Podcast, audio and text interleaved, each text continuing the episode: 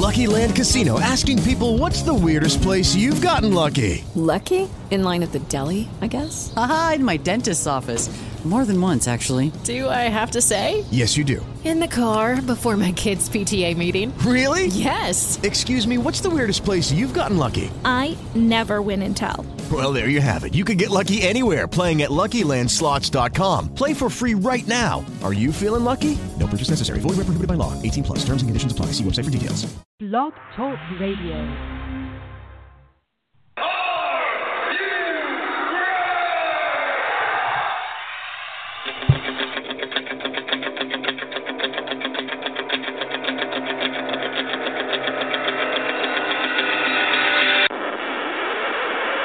It's time for the Ken Reedy Show! I am the best in the world at what I do. Give me the microphone and go away! The best in pro wrestling talk.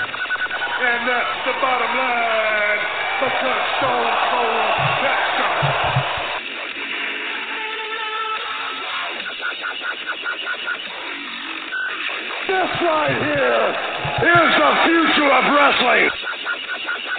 And it begins now. Can you dig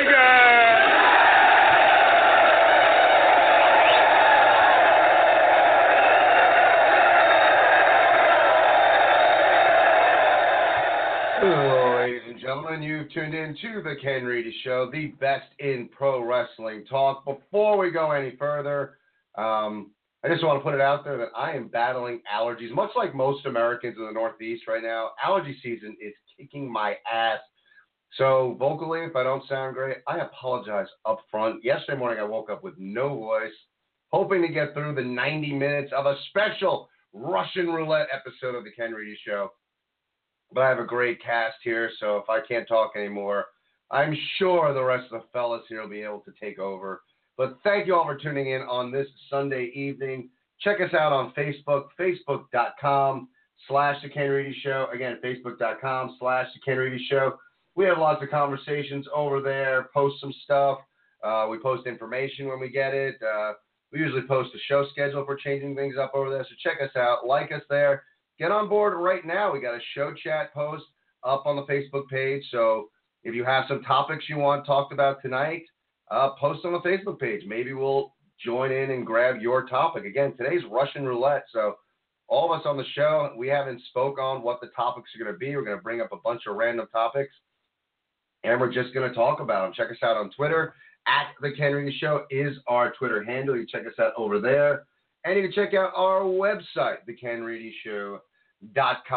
We thank you all who are listening to us live on Sunday night as uh, we go from 6.30 to 8 o'clock this evening. But if you're listening to us pre-recorded, you're listening to us on the brainchild of one Mark Adam Haggerty, B-plus Players Radio Network. Check us out over there. Listen to us. Listen to us pre-recorded. Listen to us live. Listen to us as much as you can possibly listen to us and listen to other great shows on the B Plus Players Radio Network. Lots of great stuff over there.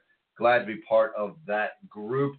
So without further ado, let's bring the cast on board. First off, in a Russian roulette Sunday, cannot get through this. Cannot make heads or tails of all the randomness that's going to occur tonight without my tag team partners on the line. Dave, how you doing this evening? I'm doing great. I'm happy to be back. I'm ready to rock and roll.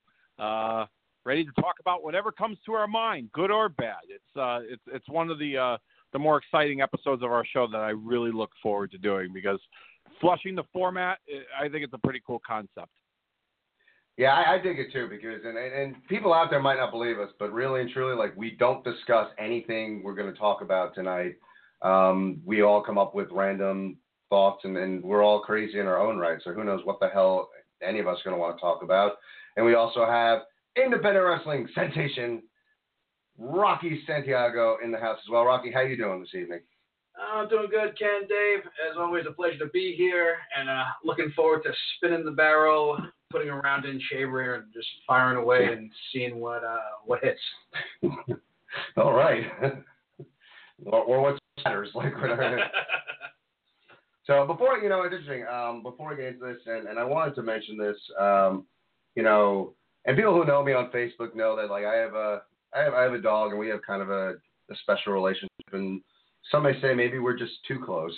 we work together, we hang out together, and uh, my my dog Monty is a therapy dog, and I just I have to give a shout out to uh, soldiers and veterans, and uh, I, I was fortunate enough through this organization, uh, Hudson Valley Paws for a Cause. If you're looking for a great organization to donate to, to get involved with, they're they're uh, tied to the Red Cross, um, but we're just a group of therapy dogs that um, go out and just our job is to make people smile. And last week for Fleet Week, uh, we visited the Intrepid. Uh, we met some soldiers there, which was, um, you know, pretty eye opening because, I mean, the soldiers we met, you know, once you get in your 40s, you see someone who's 17, 18 years old. I mean, they're babies. And uh, to know that, um, you know, what they're doing to defend us, to defend our country, and the ability to bring a dog in and uh, bring some smiles was really pretty cool. And today we went to what they call a deployment event where there were soldiers there uh, pre and post deployment um, and their families and their children and when you think about what again what these what I, I get a little bit emotional when i talk about it, but what the soldiers do for us and to defend us and just be able to do a little bit and, and walk in and walk into a room full of children who uh, perhaps their their mom or dad just got back, or maybe their mom and dad is about to leave, and we could just go in there and give some smiles. Um, it was just pretty cool to be a part of that, and uh, I just wanted to shout out Hudson Valley Paws for a Cause for uh, letting us be a part of that, letting us bring smiles. Um,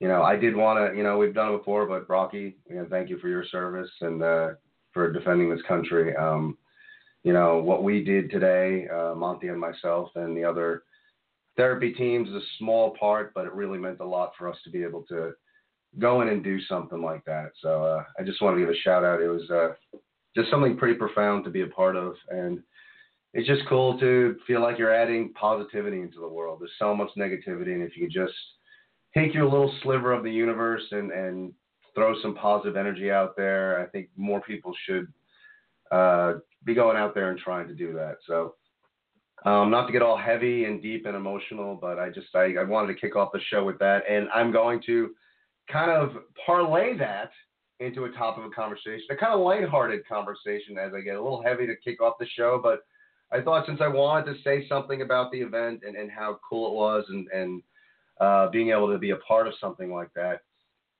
Favorite dog characters in the history of wrestling. And I started thinking about it and I was like, wow, like, you know, when you think about I mean, number one, now there's the big dog.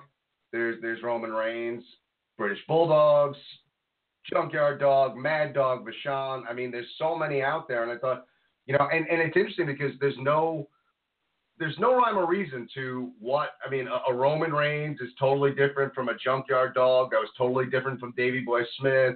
That was totally different from Mad Dog Vachon, and who could forget Moondog Spot and Moondog Rex. Um, so I thought let's have a conversation about the dog characters over the years in, in pro wrestling and, and some of our favorites. I, and one thing that really struck me as I was starting to think about this and using this as a topic was the idea that kayfabe was protected years ago, and you were meant to and wanted to believe it was real, and that was how wrestling was portrayed and how it was given to its fan base, and we bought into the Moondogs. Like when you think about the ridiculousness of those characters, when I look back on like the Moon Moondog Spot and Moondog Rex, uh, you know they could be related to the Wyatts.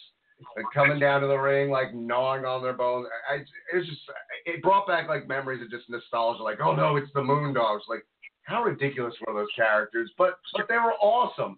And I know that Rocky, like one, Rocky probably has more nicknames than just about anybody I know. But one of his nicknames is Mad Dog. So when you talk, when you think about some of dog characters in the in the world of pro wrestling, like what are some that jump to mind? What are some that you like resonated with you? Some of your favorites? Just give us your thoughts on some of the dogs in the history of wrestling. Well, some of the some of the dogs in the history of wrestling. Well, you know, the the first one that really jumps into my head has to be JYD, Junkyard Dog.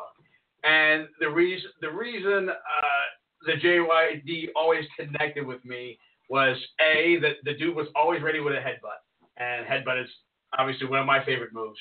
Uh, but one of the spots that you know back then was funny. Now that I look back on it, I, you know, I it's even funnier maybe. But if you remember, if you think back to JYD, especially in his uh, in his later years, when maybe you know the physicality uh, that he had dropped off a bit.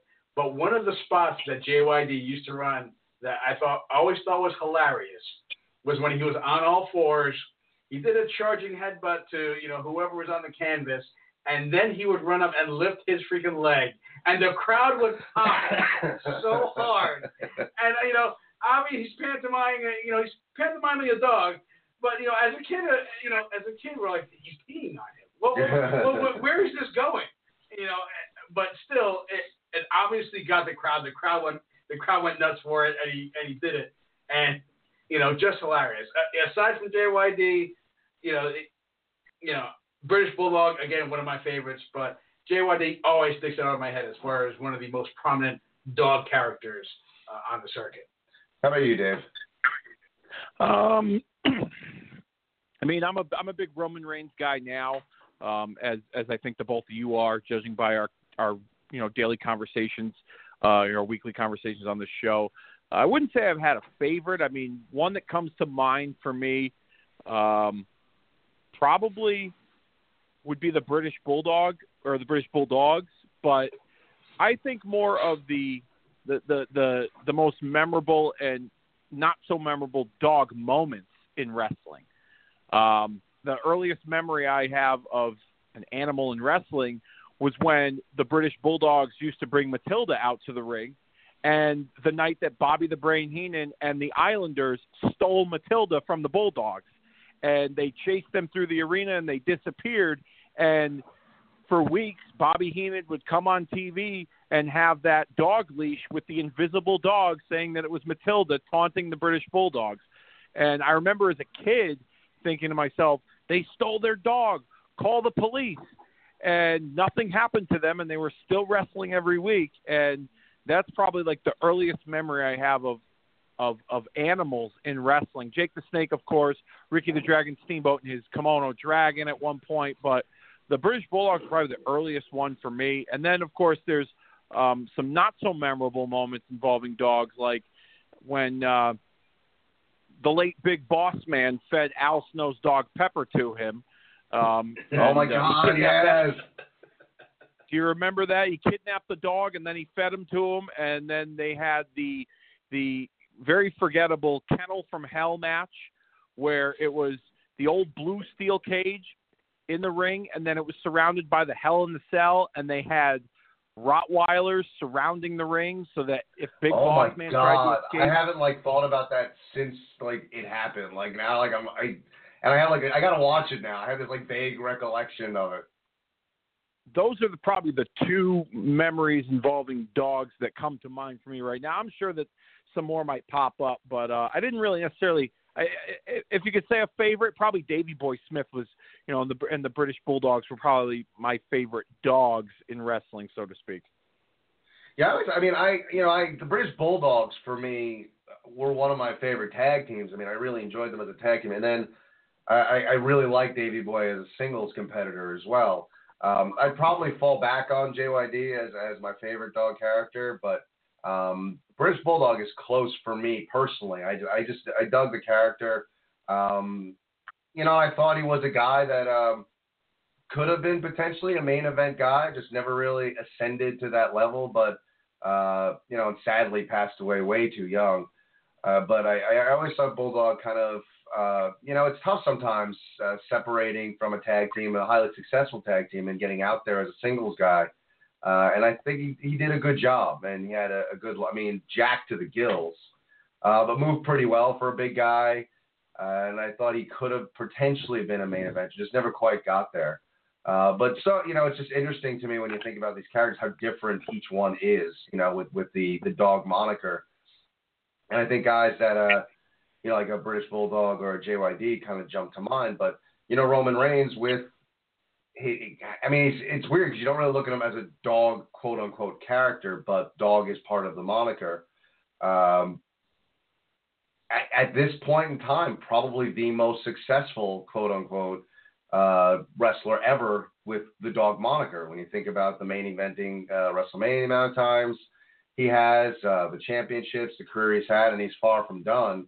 That at this point in time, um, Roman Reigns might be the most successful dog, quote unquote, in the history of pro wrestling. That's a very good point. Uh, you know, and he does make uh, uh alliterations to his yard. Yes. Uh, he's the big dog in his yard. Uh, and as far as dog characters, I, I, agree with you and Dave. Davy Boy Smith, definitely a big part of that dog history. And honestly, when I look back, Davy Boy Smith, especially his physique, he, he watching him was the reason I got into weightlifting. Just, uh, you know, and, and, it wasn't, at least as memory serves, it wasn't so prominent when he was in his tag team uh, with Dynamite Kid. Uh, but I feel that you know once he branched out of the singles, he got bigger. Yeah. And he he was just, his physique was just ridiculous. And I remember it was the feud that he had with the I believe it was the Warlord. Uh, who is who at the time I think the Warlord was using the full Nelson, and I could be mistaken, but I'm pretty sure it was a Warlord. Uh, and it was like a full Nelson versus you know who can break out of the full Nelson, and Davy Boy was the one. Like you know, it was like dude, this I I don't know anyone with a pair of arms right. aside from maybe Hogan, maybe Hogan that can hold Davy Boy in such a hold, but. Uh, you know, definitely for those kind of characters, and you know, not to not to toot the horn uh, uh, of any of our group, but I was a fan of the American Bulldog, uh, Ken Reedy, who gave me some of my best matches uh, of my uh, independent wrestling career. Uh, you know, I, I, think we the the powers that be didn't give a, a, good enough chance to develop the character, but we took the character somewhere else where the, the the Bulldog thrived. Yeah, you know, you're right. And I would have liked to have had more of an opportunity to explore that character. But ironically enough, it was just kind of let me just come up with a moniker and who knows if I'll use it going forward or not. And I was shocked that nobody had ever used the American Bulldog. And honestly, I was inspired by the British Bulldog. I mean, that was where I was looking at wrestlers that, you know, I would I was inspired by, and wrestlers that, you know, where could I? I mean, I love getting in the ring and wherever I can, paying homage in some. And a lot of times, me, when I'm in that ring, it's something very simple. It'll be like a look or a gesture or something that, you know, in my mind, and I don't know if anybody picks up on it, but for me, it's like I'm paying respect to someone. And I, and I try to do that most of the times I'm in the ring. Um, American Bulldog for me was an homage to the British Bulldog uh, when I looked at guys that I was fans of and guys that I would want to pay respects to.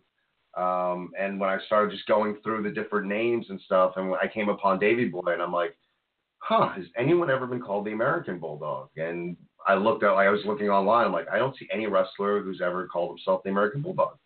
I'm going to go with that.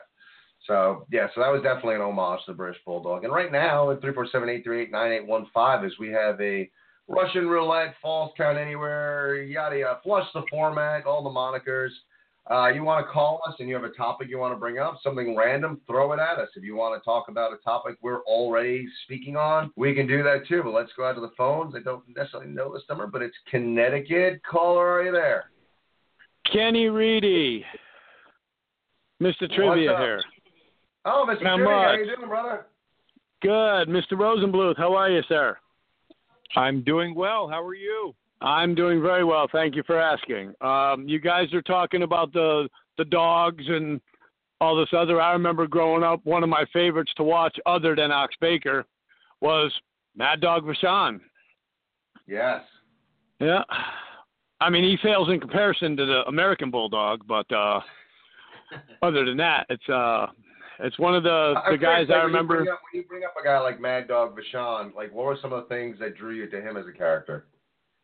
Yeah, I remember him, you know, back in the day, and he was he was one tough sob. I'll tell you, him and his brother, the butcher Paul Vachon. I mean, they were just two of the greats back in the day.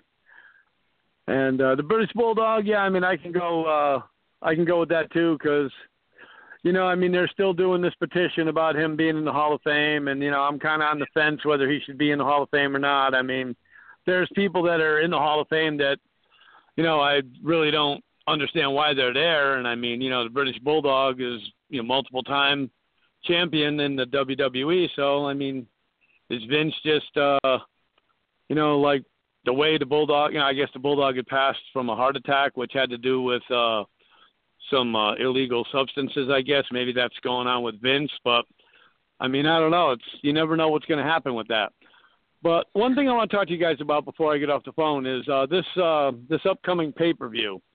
Um, I don't know. You guys, in my opinion, I think it's too early. But do you guys think it's too early for a Ronda Rousey title match?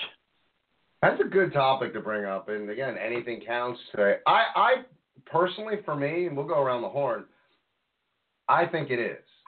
Um, now we'll see, and, I, am holding reservations. We'll see if they give us a, a good storyline, because to me, Ronda Rousey is still an attraction, and number one, if she loses, it's kind of a really like you know you, you brought in this this uh, you know the toughest woman on the planet and she loses.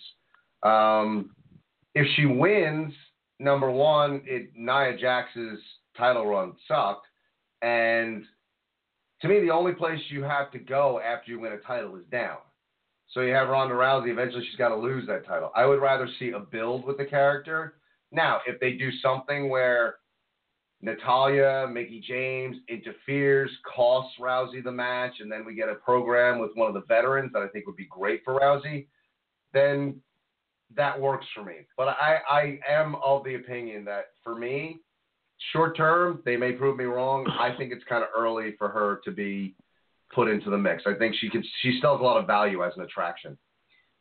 I, I wholeheartedly agree with you, Ken, and I'm going to say this a little bit of a prediction, if you will, because I think you made a great point as far as if they're going to put her in a match with Nia Jax, you know, toying with the title this early, then you know what? You you make someone cost uh, Ronda the title, and for me, that person is none other none other than Asuka. And I think if Asuka somehow, you know, it's out of the blue, but if Asuka costs her the title, then I think you have a great you build a great rivalry that does not need a belt. That you know, Asuka, I've been beating here everyone here for all this time, and this person just comes in, waltzes right in, and already has a title shot. Uh-uh, not gonna happen. So I, I think there's legs with something like that because I agree with you that the, the, the belt needs to stay with Nia for a little bit at least just to make this run legitimate. Uh, I was happy that Nia got the belt, and I think she deserves to run with it at least a little bit longer. And I think she's doing a lot of good. Her her um, you know not being your typical female wrestler, um, her anti-bullying stance. I think uh, you know everything she's doing is is good for the belt. It's good for girls watching pro wrestling. I think there's a lot of good Nia can do with that belt. Um, so yeah, I'd like to see this title run to be a little more substantial. What do you think, Dave? Um, I'm kind of on the fence with this subject. Uh, on one hand, the way that they set the match up at the NBC upfronts, where Nia challenged her and Ronda openly admitted that she hasn't been there that long, she doesn't deserve a title opportunity. There's plenty of other women that deserve it before her. They they kind of covered their bases there so that topics like this, where we're talking about does she deserve an opportunity at the title, that kind of gets thrown out the window. I like how they kind of set it up in that manner. Um, man's involvement, I think, is crucial in this because, like you said, Ken, once you win the title, the only way to go is down. And I and judging by Ronda Rousey's past of her uh, with her past losses in MMA, UFC has been able to tell a better story of Ronda's comeback, w- fr- suffering from those losses, than of her meteoric rise to the top.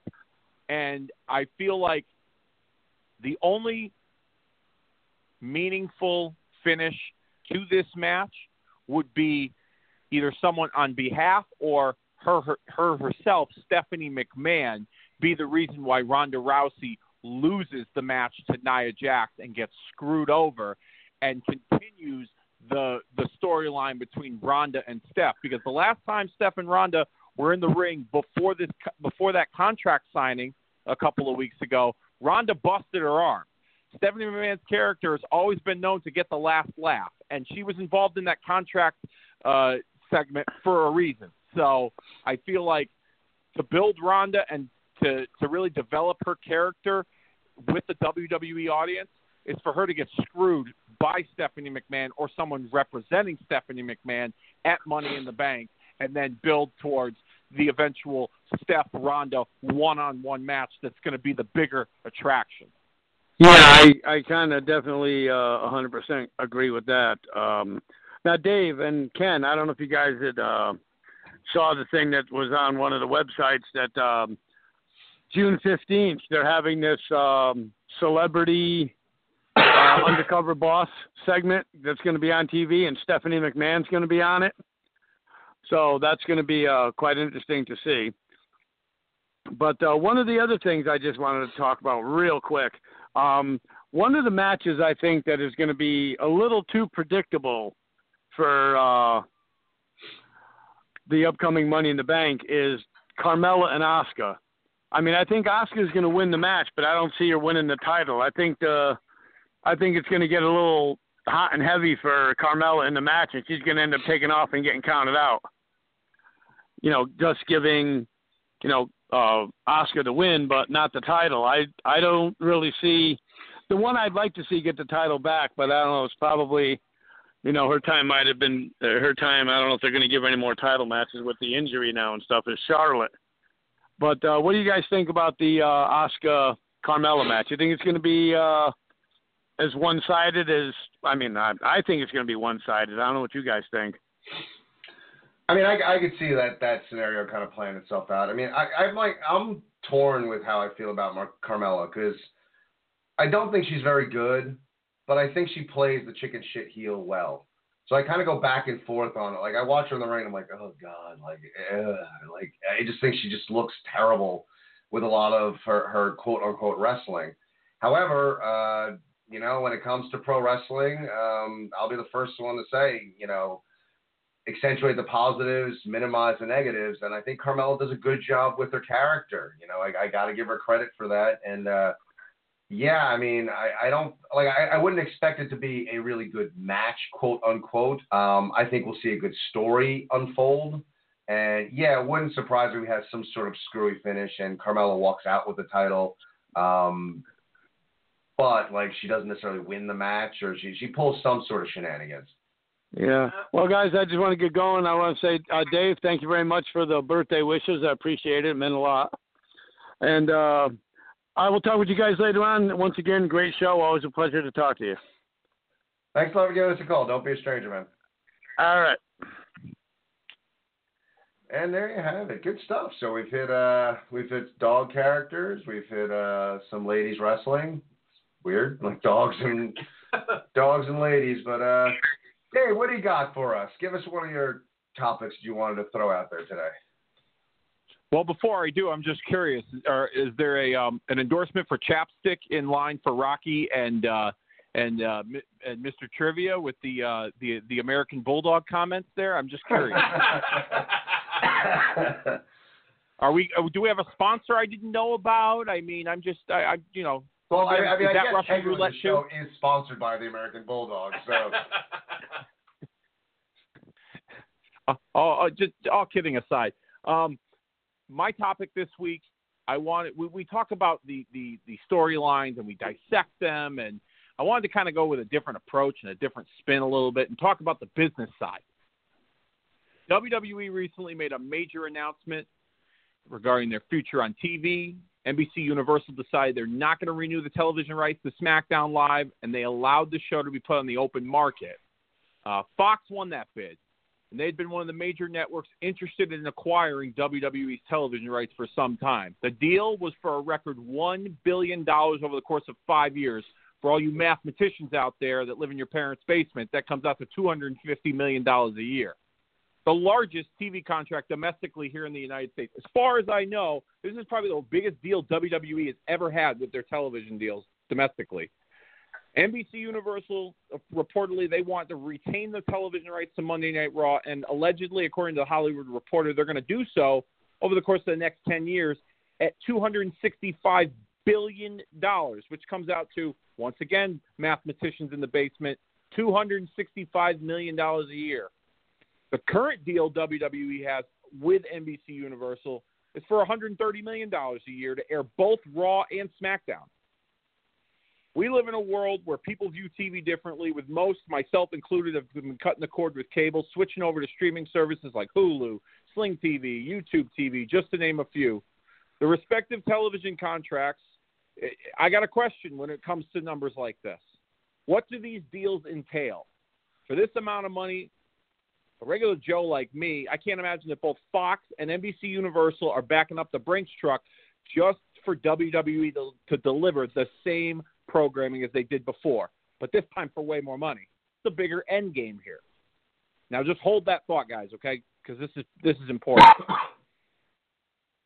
There have been rumors on social media and on the dirt sheets that WWE has been discussing the idea of entertaining offers from television networks to acquire the rights to broadcast WrestleMania on network television in similar fashion that the NFL does with the Super Bowl. Open bidding to NBC, Fox, CBS, ABC, all the major networks could be in line to host a WrestleMania. So, my questions here are with these two new deals in place, will, will we see WrestleMania on network television in the next five to 10 years? Do we see a scenario where Fox and NBC are they going to alternate airing the event on the off years that they don't have the Super Bowl? And if those numbers and that business venture is successful, could we see open bidding to like ABC or CBS?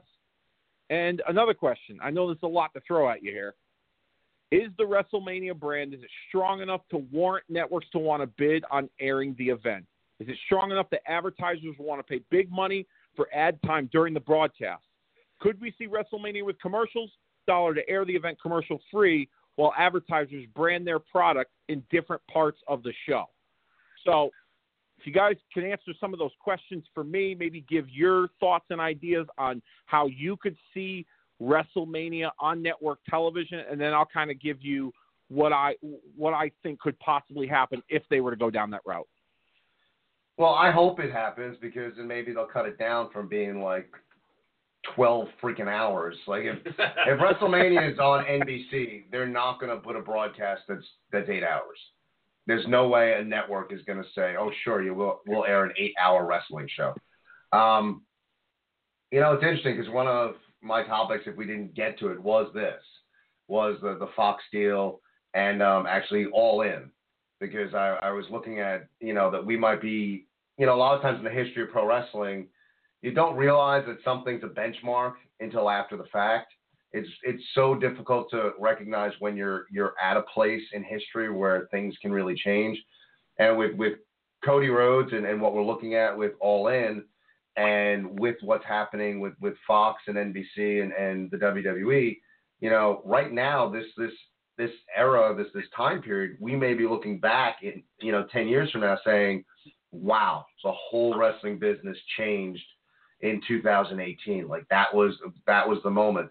Um, I think we will see WrestleMania on network television. I think um, that that networks are starting to, and, and, I think ESPN has helped with that to kind of validate pro wrestling. Um, you know, it, it's kind of a weird kind of you know cycle where you feel like with the WWE, you know, the 80s, family friendly, and people say PG product. We didn't have the rating, but it was a PG product in the 80s. Um, it got a little too ridiculous early 90s. But then we went into the Attitude Era, where as much as Vince McMahon early on was like, we're going to take wrestling out of the bingo halls and uh, we're going to bring it to the masses and make it a family friendly product. The Attitude Era kind of, I don't say they put it back in the bingo halls, but it, it made it definitely where, you know, if you were not a guy from like 15 to maybe 29, like the product really wasn't for you. Um, and now it's evolved into a, a family friendly product. I, I, think it's it's something that this is a, a, benchmark moment in the history of pro wrestling. Um, apparently, Rupert Murdoch in the meetings uh, said to Stephanie and Triple H, uh, "We will not be embarrassed by your product. You will be part of our programming. We will advertise." And apparently on uh, Fox Sports, um, there'll be some sort of like recap show or something like that. So um, apparently they were very taken by the notion that uh, Fox was like, we are going to celebrate what you do. And when you think in terms of like when you watch USA, um, yeah, I mean Raw is part of Raw and SmackDown are part, but you don't see commercials everywhere. And Raw and SmackDown are probably the highest rated shows on USA, and about the highest, one of the highest, and one of the reasons why USA can keep themselves afloat. Um, but you don't really get that feeling that the network in and of itself celebrates having wrestling on their on the on their network. And you look back to WCW and when WCW went under, like the, the, the guys in the front offices did not celebrate pro wrestling as, as a an entity. It was like, all right, well, it's it's, it's kind of like pro wrestling was always the whore. You know, it was like we'll pay her, we'll, we'll do what we're gonna do, but uh, let's keep her separate from our family life and everything. And for Fox to say like we're going to celebrate pro wrestling, we're going to celebrate or sports entertainment, we're going to celebrate the WWE. Um, it's a family friendly product now, and I do think that it's once it's out there on Fox, and if Fox is true to their word and the advertising is there and uh, they celebrate having the product, you know, money's money is money. And and once other networks start to see like, hey, there's there's there's cash to be made here. Here's I mean, it's always been fascinating to me that wrestling has been this multi-billion dollar industry that for whatever reason, like the mainstream just continues to steer clear of. There's so much money to be made, and they it's oh god, it's pro wrestling. We can't get involved with that. And and now that the the dam has been broken, so to speak, if Fox is really willing to put it out there, I think we could see easily WrestleMania being on network television. Again, I hope so because I would love to see it get back to like a four hour kind of broadcast. Um, or maybe they do something where four hours would be on NBC and the the other nine to 10, 12 hours would be on the network. But um, yeah, I, to, to, to long windedly answer that question, yes, I could see WrestleMania. And also, you said five to 10 years. I wouldn't be surprised if it's sooner than that. You know what? I, I'm going to agree with that assessment. I, I think I think within five years, uh, you're going to see WrestleMania somewhere uh, on on you know network um, because as you said, Ken, when you look at WrestleMania and you look at the the spectacle it has grown to be, I think what's telling, especially being that we have gone to the last to the last couple of WrestleManias, and this past WrestleMania in New Orleans, um, not for nothing. I, I know that uh, the WrestleMania that was previously in New Orleans. I don't think you spent as much money uh, that time as you did this because it seemed to me that uh, some somehow New Orleans learned that you know what these folks will come out in droves for wrestling and these folks will spend money to hang around wrestling. So as you said, there's money to be made, and I think people are starting to take notice. You know, be that you know host uh, host states, be that TV networks, and uh, you know those advertising dollars are there. You know, people complain about the length of Raw, it's three hours, uh, and you know, I think what the your average wrestling fan fails to realize is not it's not three hours for the content. It's not like they want to put out three hours worth of wrestling. It's about the advertising. You know, these people are making money hand over fist. WWE is making money hand over fist, selling adver- you know, with advertising dollars. So I, I think the potential is there, and you are absolutely going to see WrestleMania uh, somewhere out there uh, in the mainstream within five years. Absolutely. And, and, it's amazing that you said that. That's a really good point because I had I had heard someone had said to me that they once they heard that WrestleMania was going to be back in New Jersey, that he went to book a hotel room, and they had already jacked up the price for that weekend. It was like the it's oh, literally like the, the Friday night of WrestleMania weekend, the price per night was like double. So you're right. Like wow. other entities are starting to realize there's money. To, like there's a lot of money to be made, and it's interesting for myself going to Mania the past 10 years and, and going to Houston and feeling like the city really had no clue what what business can be made uh, to what I'm seeing now when I go to WrestleMania, where all the business, all the hotels, all the bars, all the restaurants are there is cash to be made when WrestleMania comes into town. And now, and again, I think ESPN, uh, if not a lot, has something to do with bringing it to the mainstream. Um, but I do think that finally, which is amazing, like being a wrestling fan for 30 plus years, that it seems like finally network television is like, wait a second, like there's like why are we trying to produce a, a another show? Like let's let's let's repackage Lethal Weapon, you know, and see, and see how many people want to buy advertising. And it's like, wait a second, there's this like established multi-billion dollar industry that's not being broadcast. Like we can just all all this is money. All we need to do is pay for it to be on our, our, our broadcast team, our broadcast networks, and and make money. And and that's where I think Fox is brilliant for doing this. And once once Fox does it and there's money's being made, then other networks will be like, you know, we got to get into the wrestling game. And don't be surprised if other wrestling companies wind up getting a network deal here or there um, I think will open the door for wrestling to really um, come back into that mainstream and be a real mainstream product. So I, I, think it's an excellent topic, Dave. But we're, we're we are really on the cusp of something potentially historical in the industry that really could change everything going forward. Yeah, I mean, I was really hoping that Fox was going to acquire both shows and and for for a couple of reasons. One, to to kind of give wrestling that mainstream feel and give it credibility being on a network like Fox. I pictured it almost like how the NFL does their football games on Fox, you know, and how there's got that that that credibility and that feeling of you know importance when you watch those games every Sunday. I felt like Fox could kind of add that element to WWE programming as well. And for the other selfish reason that if Fox were to acquire Monday Night Raw, we would have no more three-hour Monday Night Raws because every every local television newscast begins their their late night news at 10 p.m. and they certainly wouldn't ask all the Fox markets to move their news to 11 or move their news to you know 10-10 or whatever so that Raw could overrun. And, and selfishly as a fan, it would take the three-hour snooze fest that Raw has been in the last six years and move it to back to the the quick, fast-paced two hours that it that it was that put it on the map.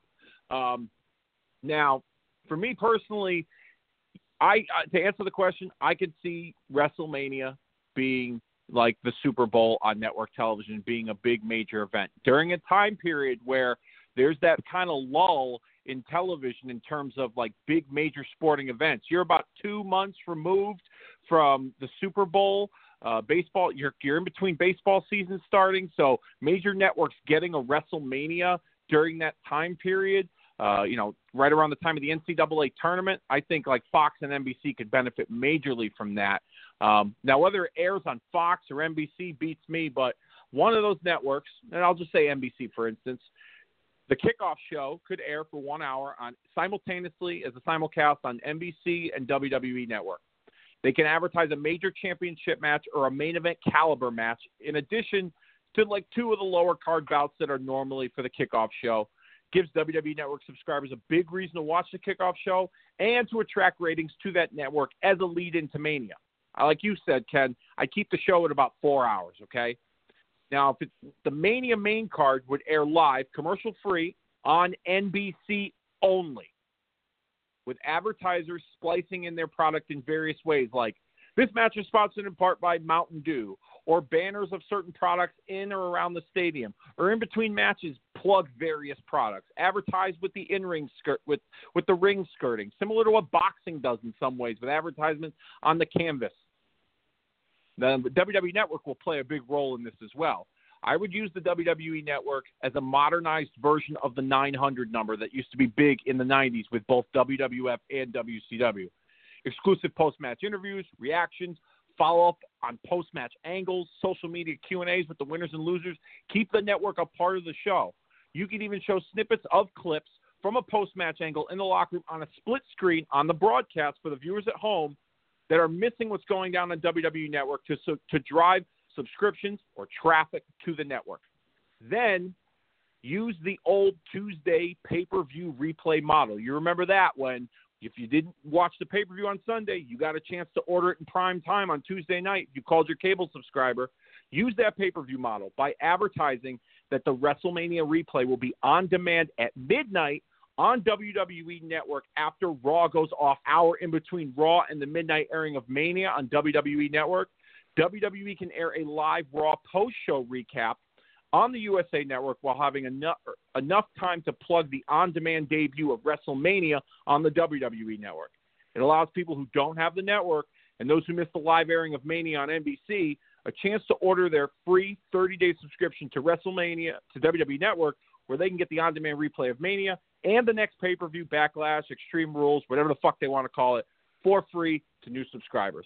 That would be. I'm not. I'm no expert in marketing or advertising or television planning, but after having a conversation with someone and talking about this and bouncing ideas off each other, I think that's a, a very ideal format for WWE to go down when the time comes that they put WrestleMania on network television.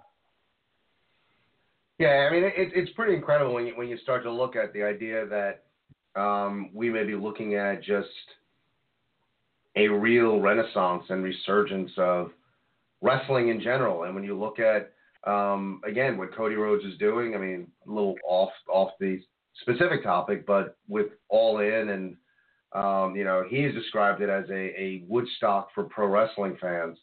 Um, and this this deal that, that Fox has made with the WWE, the potential for WrestleMania to be on network television. Um, and in all honesty, when I think of network television, though, I also think in terms of, you know, maybe we start to get better storylines.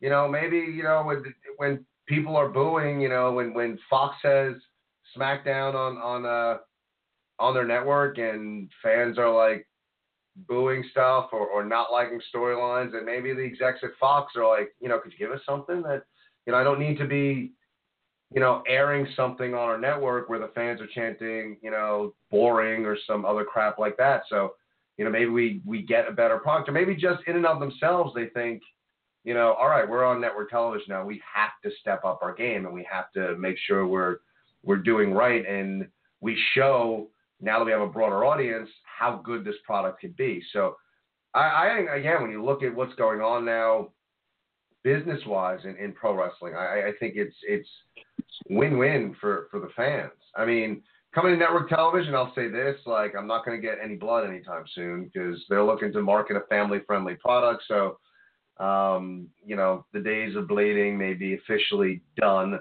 Uh, but but that being said, I think we'll we'll get a better product. Uh, wrestling will get more exposure. Um, you know, and I think once it really comes out and and it, it sees the light of day, we'll see more of. You know, I know our friends over at Busted Open on Sirius XM. Like now they're on five days a week. Uh, but when they started, uh, the the powers that be, the big muckety mucks upstairs, didn't want to take pro wrestling seriously. Um, you know, they're on the sports network, but they didn't want to. You know, they're the sports division, I should say, of Sirius XM. Um, you know, now they're five days a week. You know, finally the big wigs uh, realized, hey, you know, this is a multi-billion dollar. I don't keep saying it, but it's staggering to me as a wrestling fan how much wrestling's been swept under the rug. Where it's a multi-billion dollar industry. When you go to WrestleMania and you see wrestling and, and the industry of pro wrestling, not just the WWE, but the industry of pro wrestling and the amount of money it generates it, it's just crazy to me that it took this long.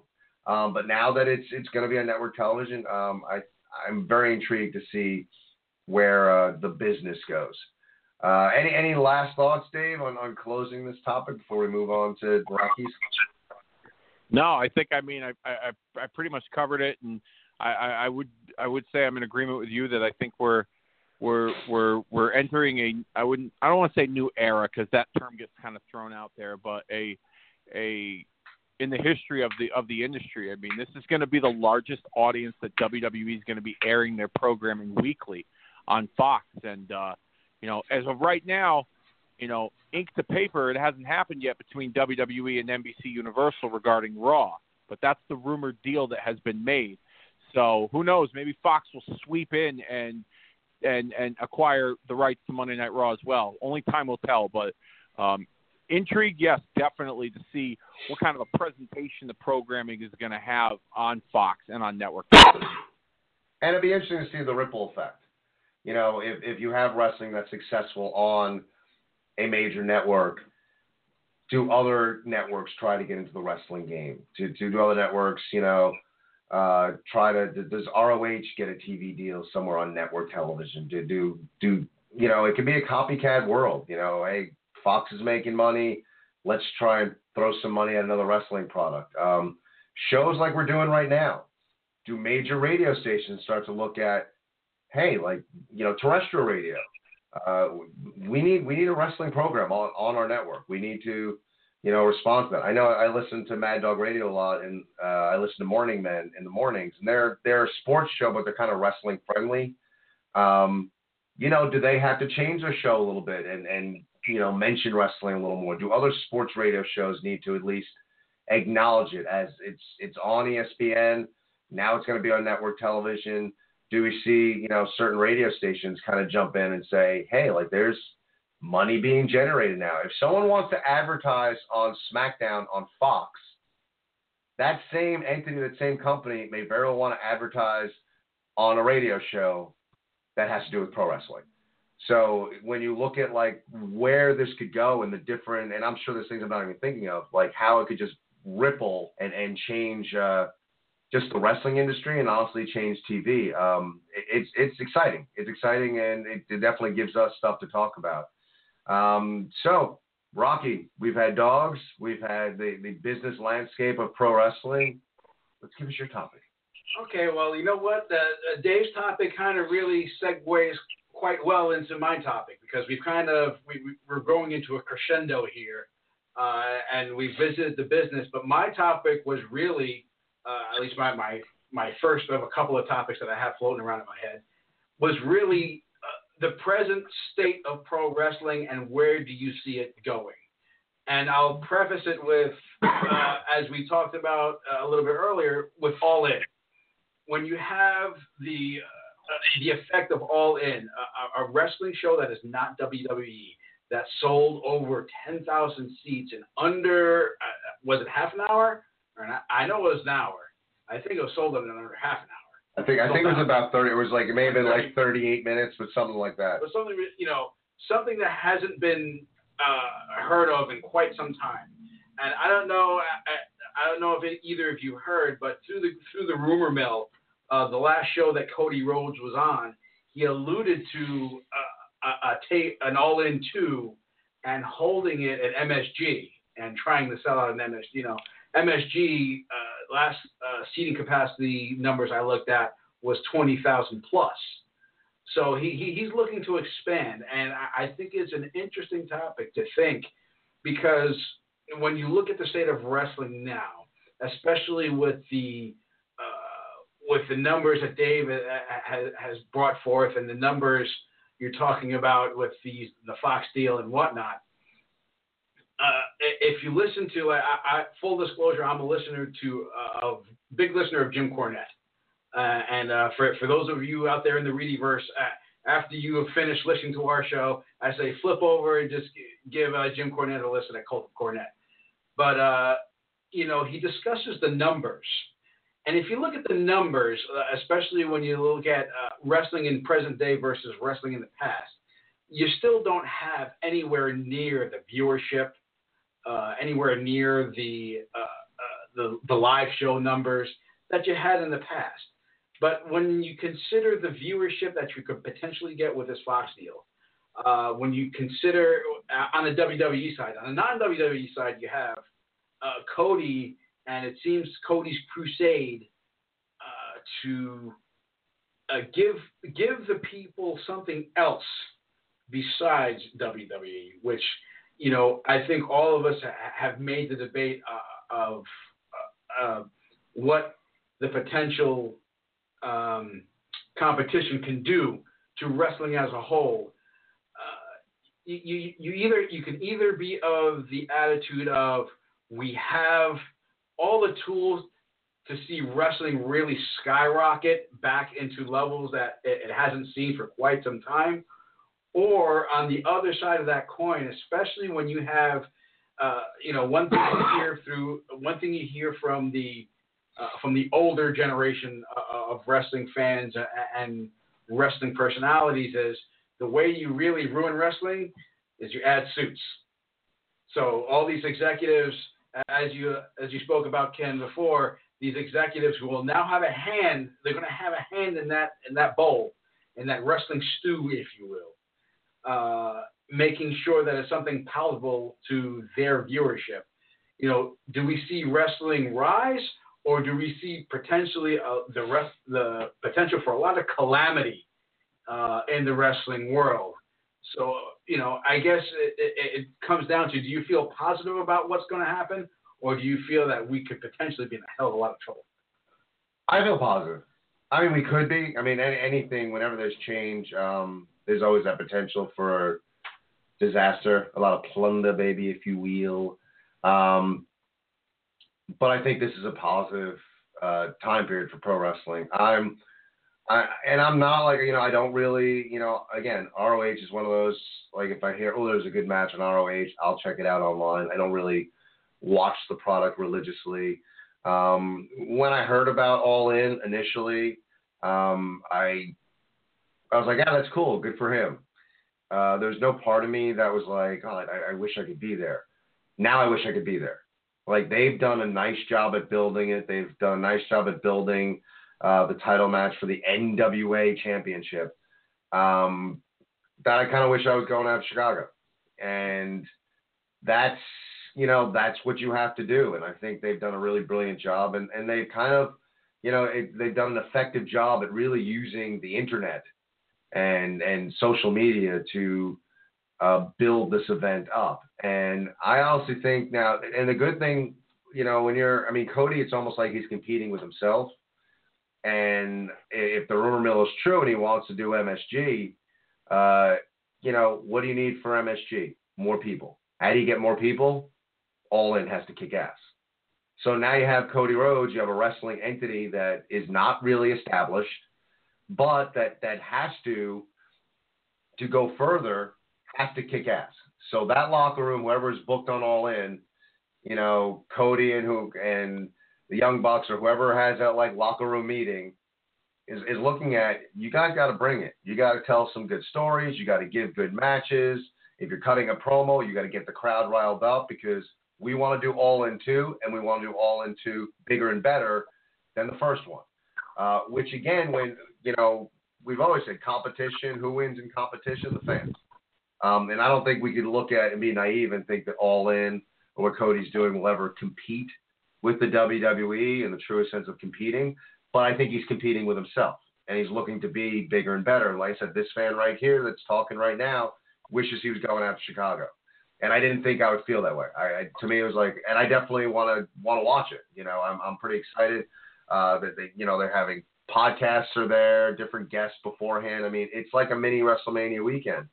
Um, so again, I, we'll see what happens. Uh, there's always that potential of of things going awry. I, I'd like to stay on the positive side of things and think that uh, the fans ultimately are going to benefit from everything that's going on. But I, I do think that we're looking at, um, and, and, we may even be looking, we're talking five, ten, we may be looking two years, a year from now, thinking, wow, like the wrestling business is, is a lot different than it was a couple of years ago. Uh, but I, I'm, I'm excited, and I think what Cody Rhodes is doing is is brilliant. Um, and when you look at a guy who is, and I loved him in the WWE, and I know like you know maybe he was, maybe he wasn't happy with Stardust. I think he he was amazing. I mean, I thought he he did a great job with Stardust. Um, I loved all his characters in the WWE. But in all honesty, like he was a guy in the WWE that I looked at as I like him a lot. I'm a big fan of his. Really good mid card guy. Not really sure if I see him as a main eventer, but you know, really good, like good promos. Not great, but really good promos. I thought he did a great job with Stardust. Um, and since he's gotten out of the shackles, quote unquote, of the WWE creative, I mean, not to use the pun, but I'm all in with Cody Rhodes. I dig the character. I dig the blonde. Um, I dig the the man behind the character. Uh, you know, everything Cody's doing, I'm a fan of right now, and and it's it's pretty impressive because I I don't watch a lot of other and like I watch Raw, I watch SmackDown. I don't really watch a lot of other like I'll pick and choose. I'll watch matches here and there. I hear, oh, this promo was great. All right, let me find it on YouTube. Um, but right now online, like anything Cody Rhodes is doing, I want to watch. Uh, they did this great like it was a they called it a promo, but this uh, promo I guess of uh, uh, Cody and, and going after the NWA championship and uh, and I was like that's that wasn't a promo that was a short film that was that was that was done so well that it, it was more of a short film than looking at it as a as a promo to you know, you say it's a promo to hype all in, like that that cheapens what they did. They they gave us a nice mini, mini, mini documentary. And, and I and I thought it was um, really well done and, and, and for the first time in forever, and we've talked about it on the show, like can there be a resurgence with the NWA championship? We've had Kahagas on the show, we've had Rob Conway on the show, both held the NWA championship, and we were optimistic about could that championship be elevated again eh, only to kind of not be and to kind of be disappointed and, go back a little bit with Adam Pearce and you know there's been times where like the NWA title looked like maybe it could be elevated not to yesteryear but at least relevant in the world of pro wrestling. I, as a fan, I'm really optimistic that this title, the NWA title, is going to mean something in the world of pro wrestling. That we're going to be about now, whether Cody gets the title or not with All In in place, I, the NWA title matters, and and hopefully it will continue to elevate. Your thoughts on this, Dave? I see nothing but a positive just based on the fact that they sold out in under 30, like you said, 38 minutes or whatever. Um, and I'm sure that you two don't need any reminders, but our listeners out there, you got to remember who Cody Rhodes is the son of the American Dream, Dusty Rhodes, the late great American Dream, Dusty Rhodes, a man who was an innovator both in the ring and behind the scenes. He's no different than his father in many ways. He's doing something, he's doing things in different ways, but in similar ways of what his father did and the impact his father made on the industry. His father was the head booker and you know you, you head coach and player of Jim Crockett Promotions and the National Wrestling Alliance, who were the biggest I wouldn't say threat, but the biggest competition to Vince McMahon and the WWF in the late eight in the mid to late 80s. And Dusty, with his with his brand of storytelling, wrote some of the the most captivating stories and created some of the biggest moments in wrestling outside of the land of Titan, known as the WWF. And Cody is doing that now, in my opinion, by creating this all in with the Young Bucks, of course, because they had a big hand in it. I mean, there's no coincidence that he's going to main event. He's going to create his own event similar to what Dusty did. Dusty created Starcade. He created the Great American Bash. Dusty was a big innovator. He's no different than his old man, creating All In and competing for the NWA World Heavyweight Championship. He's trying to bring that title back to prominence. I think that title within the last several months since Nick Aldis, the former Mag- the former Magnus in TNA, that title has been elevated more in the last several months since he won that championship at an indie show in Philadelphia than it has been in 25, 30 years, in my opinion. And to go up in the main event against Cody at this at this groundbreaking show for the resurgence of the NWA brand, the NWA World Heavyweight Championship, and for just the business in general. You see nowadays, guys are moving from different organizations working they're you know they're the true definition of independent contractors. For the longest time guys would be exclusive to one show or one brand or one organization. Cody works new japan. He works ring of honor. He's going to run this all in show. Nick aldis just uh, worked a show um, for Ring of Honor as the NWA World Heavyweight Champion. Uh, I mean, it's the, the the the market in wrestling is so wide open that I feel like it, it something catastrophic would have to happen within the next year or so for, as you said, Rocky, the suits or the the, the big wigs to get involved, to get their hands on it, and you know, bastardize the, the the industry known as wrestling. So I see nothing but a positive based on what Cody and the Bucks are doing, and I think Cody is going to be. Uh, uh, he's doing something that his father did, but doing it in a different way. He wants to make a mark and be an innovator and a groundbreaker in the business by by by promoting his own show and just get, giving guys the option outside of the WWE to build a name for yourself. And Cody has said in plenty of interviews, I don't have to go back to the WWE because of the, the life he has built outside of it, working his own schedule, making money on his terms, and not being held under a contract. Would he like to go back? He has said that someday maybe that's possible, but right now he doesn't see that happening with the success that he's had in the industry. And you're seeing more guys take over that model that have left WWE or been released from WWE and are trying to make a name for themselves and brand themselves. Drew McIntyre did the same thing, and look what happened. Two years later, he's back in WWE, back in a brighter stage. So there's nothing but positive as far as the landscape of the business goes. And Ken, like you said, maybe two years, maybe a year from now, we're going to be talking. Holy crap! That's a different wrestling business than uh, than than what we're currently seeing today, and that's going to be a good thing. And, again, and honestly, I give Matt Hardy a lot of credit for uh, the business model of, well, if you have a name for yourself, like he got out and, and, and did the Indies and get back back into TNA, then get got back to the WWE, but he was the guy that kind of, to me at least, established that business model of you can go out on the Indies and kind of make your own schedule and and you you set your price and you can make a living as a pro wrestler. Like you don't necessarily need the WWE. Um, you have to be more on top of things. You know, you sign with the WWE, you have a contract, and everything's taken care of. Like you have to have confidence in yourself and book yourself. Um, but I give Matt Hardy a lot of credit for uh, establishing that business model. And, and like a lot, it, really is. It's the modern day territory system. I mean, that's what we have now. Um, if you look back on the territories back in the day, that's what we have right now with the independents. Um, you know, the only negative I see coming out of this is more and more, and, and Rocky, we've been around it. Dave, you've been around it too. Um, the more independent promotions that'll pop up that really have no business popping up, and you know, we've been part of uh, independent promotions that, you know, there's there's five people in the crowd. We've seen footage of that. I, I felt so bad, but you know, WWE Hall of Famer Nikolai Volkov wrestling at an event without a ring. Um, you know, that's the thing where as the business continues to blow up, um, I think you're going to have more and more guys thinking, oh, I, I want to be a promoter too.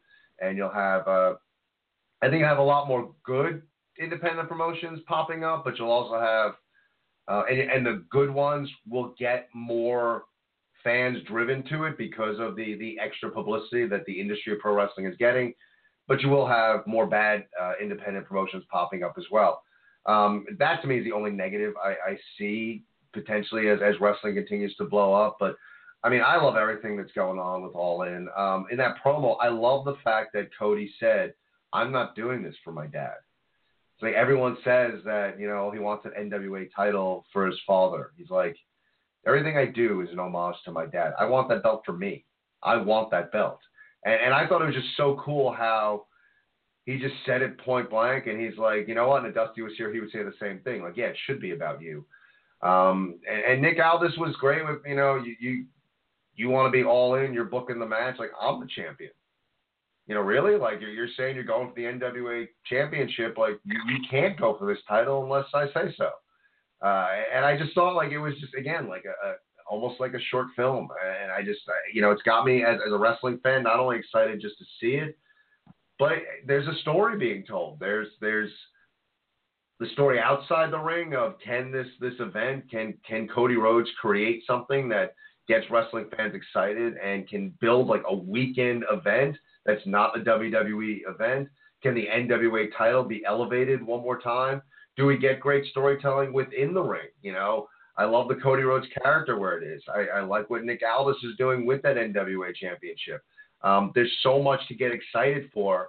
And, and you know that behind the scenes, they might not say it out in front, but they're looking to put a, put a show on that anyone who's tired with the level of creativity in the WWE, that they're gonna love All In, and and that's what they they want to put a product together where you're gonna sit there being like, yeah, that's what the WWE is missing. And as a wrestling fan, it's got me excited. No, I, I fully admit I'm excited too, but I would think the term that I would use for me personally would be cautious optimism.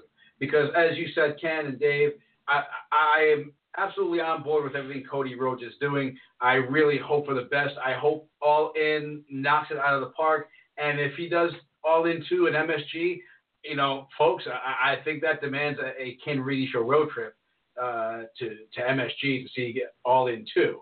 You know, that being said, I, I'm also reminded, however, of how cutthroat uh, the wrestling business can be, especially when you have uh, the the name that's in the mix of Vincent Kennedy McMahon, and we all know, uh, you know, in, in history how he cut out WCW and and kept their pay per views off while promoting WrestleMania.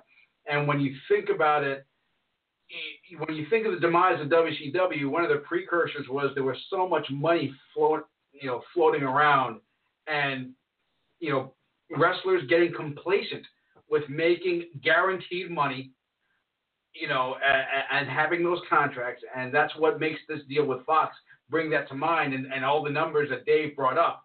You know, when you have that much money floating around, do you have the wrestlers of the WWE resting on their laurels producing, uh, you know, for, for lack of, of any colorful term, mediocre content just to say, look, I'm getting a paycheck and I'm getting a steady paycheck. I would say the only thing that would probably put a kibosh on that is the personality of one Vincent Kennedy McMahon that, you know, WCW didn't really have that counterpart personality. And, you know, it, it, there's a lot of factors there that you could see uh, but the potential for catastrophe. But I, I, like you guys, I would like to remain optimistic, cautious optimism, because as we've all discussed, uh, competition can only benefit the fans. It can only benefit us in seeing the product get elevated. And I'm really hoping, I'm really hoping with all I have that, you know, obviously at this point, Cody and his, you know, his budding, uh, uh, his budding show isn't a threat to WWE. But if he does get to that point, if he starts to climb that ladder, especially let's just go out on a limb and say he sells out MSG, if he's going to do MSG, and he starts climbing that ladder, you know, eventually he's going to draw the attention uh, uh of Mr. McMahon. And does Mr. McMahon go to his old cutthroat ways? Does he try to cut out his legs from under him and just try to buy it all out? Uh, you know, it's going to be these next couple of years in the wrestling business. I think are going to be very interesting to witness. And, and what's interesting with that is number one, do you have? I mean, here's the thing: when you look at WCW and WWE and the Monday Night Wars, the guy in charge of WCW and Ted Turner was not a wrestling guy. The guy in charge of All In is a wrestling guy. Um, so, and again, I'm not saying All In can be a competition for, for the WWE, but you know, it's it's a good point. It's a good uh, talking point that number one, like the, the the dollars that are being thrown around with these deals, billions with a B that they're throwing around with wrestling. Um, you know, Vince, Vince has some change to throw around. You know, does does All In start to elevate? They sell the garden, and Vince gives Cody a call, and they're like, "I want to buy everything. We're not for sale. Hundred million dollars. We're not for sale. Two hundred million dollars. We're not for sale. 250.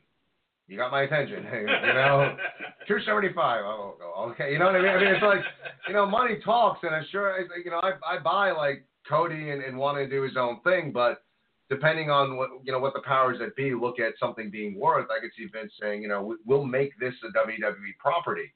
Um, but then go the other way and kind of what we're talking about. If WWE is successful on network television and Cody still wants to say, independent from the WWE.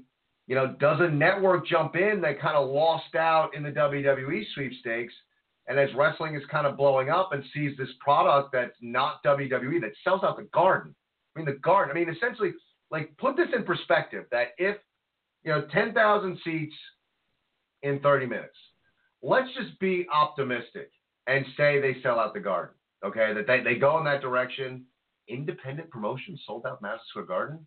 I mean, let that sink in. The potential of an independent wrestling promotion sells out Madison Square Garden. Now, I don't know about you, but if wrestling is blowing up and it's doing well on network television, and you're in an, on a network and you're thinking, you know, maybe we should get into this wrestling game. I, I'm not looking at ROH. I'm not looking at TNA. I'm looking at the guy that somehow was able to sell 10,000 seats in under or around a half hour and was able to sell out the garden. That's the guy like, hey, you know, this product hasn't been on TV as an all in entity. Maybe we bring the NWA championship. Maybe we build a TV show around this where there's a new and exciting product, not an established one that goes to network television. Again, we're spitballing here, but th- that's why I think that when it comes to even doing our show, I think there's going to be so many different business angles for us to discuss, uh, so many things we can speculate on. And even for us, this show, I see us talking more about a lot of behind the scenes stuff because the behind the scenes stuff is so intriguing right now. Um, but to me, it's interesting and it's funny because that was one of my topic and it's cool that like you know Dave and Rock like you kind of like brought it together. But like my topic was how is this this time period going to change the world of pro wrestling? And like I said, I don't think you know when when Vince McMahon said we're going to go national, you know maybe we didn't know really how much that was going to change the business. Um, you know, go back Eric Bischoff, uh, Hogan turning NWO. Uh, you know that benchmark to me. You know that programming spawned the Attitude Era, changed rest, the wrestling landscape for for a chunk of time. You know for those years. Uh, but I don't think you could have looked at the Hogan heel turn and think, oh yeah, like history is being made. You know the wrestling business is going to change. Um, I, I think that we're in a fortunate position right now where looking at All In, looking at the TV deals, that you could recognize that the, the writing's on the wall for the business to be changed. That we are we are standing um, at a historical moment, which is is pretty cool to just be able to recognize that the industry as we know it is changing, and we can recognize it uh, when it's changing. But you know, Dave, we we bring up All In and all the positives. I mean, there's so much positive surrounding it. I mean, is I mean we, we've hit a lot of it. Is there anything else you see as far as I mean now we're just spit, spitballing and speculating, but anything else you could see coming out of All In, and do you think it has the potential to sell out MSG? Um, I wouldn't go that far just yet because I mean they could be trolling. You know, the, Cody could have been trolling the fans in the audience the other night when he when he he made that statement. Um, a couple things to to to keep in mind uh, the WWE doesn't run Madison Square Garden very often anymore. Uh, they they run house shows there. The last time they did a major event was Survivor Series 2011. Um, uh, what's the guy's name that owns it? Dolan, right? That, that owns the Knicks. Yes. He also owns the building too, if I'm not mistaken, or his company does. They own they own they own Madison Square Garden, and one of the main reasons why WWE doesn't produce a television event at Madison Square Garden is because the the the rental fees of the building are like astronomical now for for for for Vince McMahon and WWE to television event. However, if there's if there's rumblings and an idea thrown out there or rumors within the industry that you know Cody Rhodes and the Young Bucks are you know discussing or looking into trying to run the Garden, it wouldn't shock me if Vince said, you know what, let me bite, the, you know, put you know bend me over in the barrel. I'll bite the bullet and we'll do a major show at the garden. Even though they have a they've been building a relationship with the barclays center in brooklyn in the last several years. So um i wouldn't go that far as to say can they sell out madison square garden uh, we still don't even know if All In's going to be broadcasted on any kind of major streaming service. Is it going to be available on pay per view? Is it going to be available on television? So we still don't even know those details yet. Uh, for me personally, yes, it, it when they threw that idea out there about all in going into the garden, um, or all in two, I should say, going to Madison Square Garden. Yes, it's a very intriguing idea, and I think it would be cool as hell if they sold out the if they sold out Madison Square Garden, and big things would happen not just for Cody and the Bucks, but would happen for the entire industry as a whole. that a small entity like them sold out Madison Square Garden. But I'm not going to put the you know put the cart before the horse here when it comes to when it comes to that. Now I'm, I'm going to at least evaluate all in one does first. But there's definitely some very you know positives, a, a lot of positives to come from all in one, and if they go to the Garden for an all in two. So I think just as a whole in general, the industry in and of itself is definitely going to, if that were to happen, would be in a in a huge boom period. The voice of reason. Good I'm stuff. sorry. Like, great topic. you know, I, I kind of want to hit on something. Um, it was a topic that I kind of had in the back of my head that, uh, you know, if we we had a little bit extra time, and I'm curious because all of us here are kind of old school fans, and um, I, I find it intriguing, you know, that when when you come up with your lists, you know, everyone has their lists of all-time greats, all-time great worker, all-time great talker. Like it's it's difficult for me once I have my list for people to crack in, you know, newer talent to to kind of crack into the top five, top ten, whatever. And, and I'm curious your thoughts because I- I've always kind of had uh, in my head, you know, that, uh, the best talkers ever, and Dusty's on there. So I mean, you know, say what you will, I put Piper number one, but whatever. Like I've always thought, like Piper, The Rock, Dusty, uh, Flair, right up there. Um, you know, then I get into guys like, like I mean, Jake the Snake Roberts, Macho Man Randy Savage. Uh, you know, I can go on and on, but I find it intriguing for myself even because when you come up with a list, and this is what kills me when you know this. If you're listening to the show and you, you respond to stuff on Facebook, this kills me. When you put something like, "Who do you think the best talker of all time is?" and then people comment, "Well, you have to consider this guy." This I know everyone you have to consider. I want to know who you think is number one. That's why the question is tough. When I say who's on your Mount Rushmore, and someone gives me, "Well, these are ten guys that could be on there," I get that. The point of the question is it's four. That's what kind of makes it tough to just put four on there. Um, so when I look at guys like, I mean, I go through my list, and if I really sat here and made it up, like I don't know if a guy like CM Punk like crack. He doesn't crack my top five. I don't know if he cracks my top ten. Newer fans Fuck put CM him Punk. at number one. Um, there's a guy like The Fuck Miz CM who, you know, the past couple of years, I love what he's doing, and and he's probably been one of the best talkers in the company. Uh, Bray Wyatt has been a really solid talker for uh, the bulk of his career. Um, but they still like for me as a fan, I have trouble like having them crack my top five. Um, is that just me being old?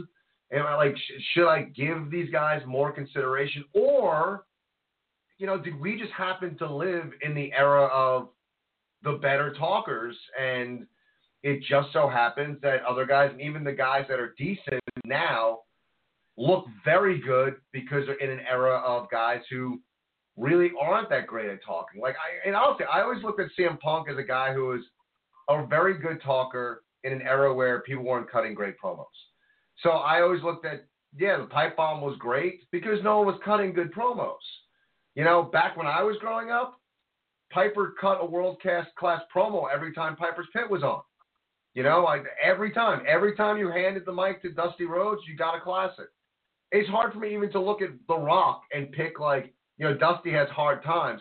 I have a hard time picking like the promo for The Rock because every time he had the microphone, he was entertaining. You watch the Attitude Era, and even guys like Stone Cold Steve Austin, you know, Edge, like guys that I look at that are like really good talkers.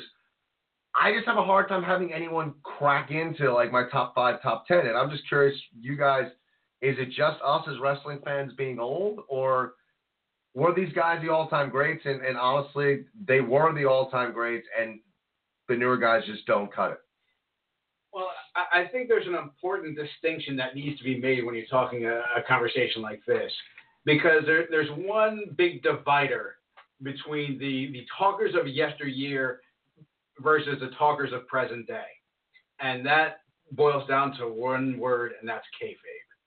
Back in the day, when you had your great talkers, one of the reasons why they were great talkers is because you believed in what they said, and you believed that this person does not like this person for whatever reason he is saying right now. And when it comes to you know, insert time frame here, next week, next event, next pay per view, there is going to be a war in that ring because they don't like anyone. When you look at present day, you know, and the curtain has been pulled back some, you know, and, and maybe this, this could be us being a, a smartened up.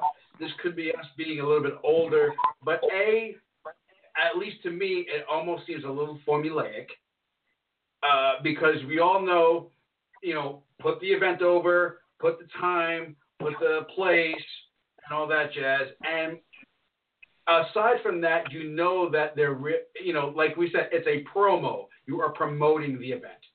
Uh, not to say that, like we said, there are some great, great present day talkers. You know, for, for me, as far as present, as far as someone who kind of spans between old school, a little bit old school, a little bit new school, for me, Chris Jericho uh, is high up on that list. But you know, the fact of the matter is, back in the day when these people talked, not only did they have to talk, but they had to retain that belief that I don't like that guy, and if I see him on the street, I am going to freaking punch him in the face. Versus now, when you have Instagram and you see, oh, these guys who have who are out sightseeing together and have their arm over each other, oh, they're going to have a match, and I'm supposed to believe that he doesn't like that guy because he just insulted him on you know national TV. But really, they're going to go sightseeing.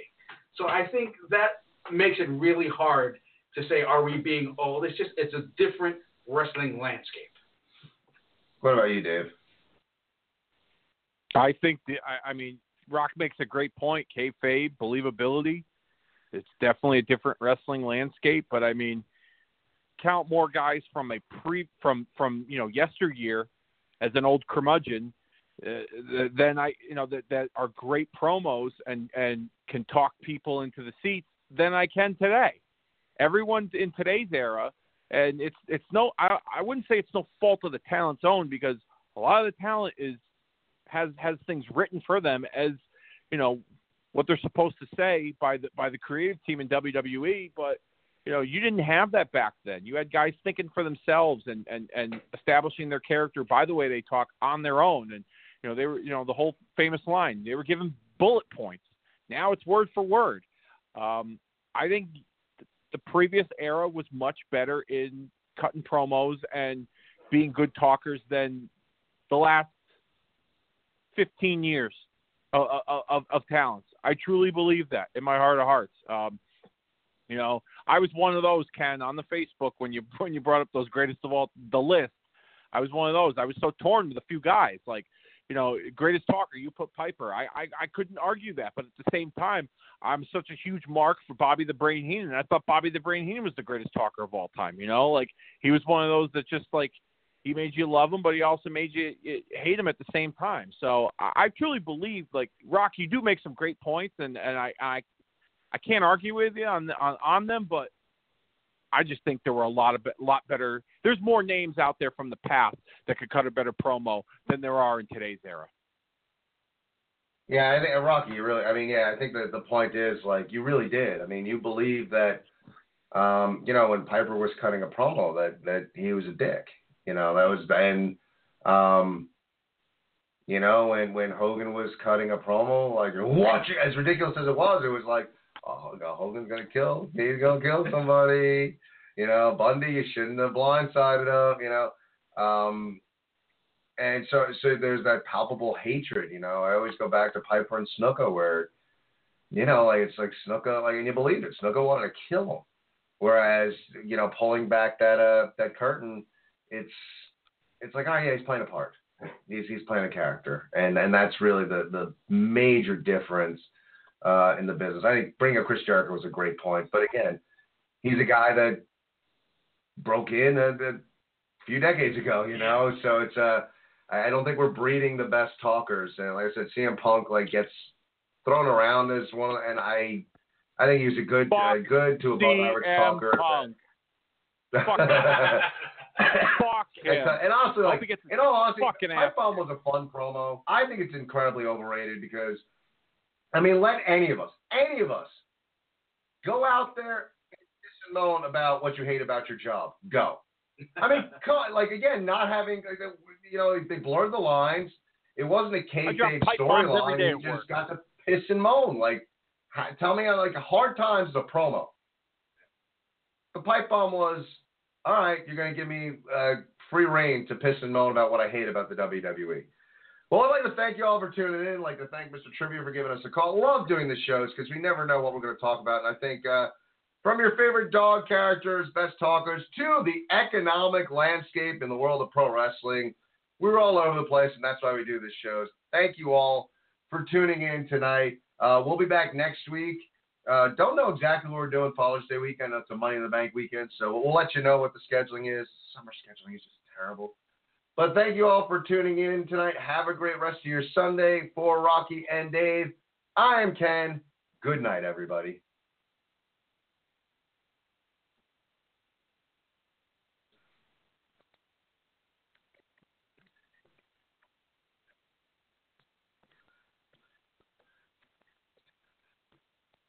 With the Lucky Land slots, you can get lucky just about anywhere. This is your captain speaking. Uh, we've got clear runway and the weather's fine, but we're just going to circle up here a while and uh, get lucky. No, no, nothing like that. It's just these cash prizes add up quick. So I suggest you sit back, keep your tray table upright, and start getting lucky. Play for free at LuckyLandSlots.com. Are you feeling lucky? No purchase necessary. Void where prohibited by law. 18 plus terms and conditions apply. See website for details.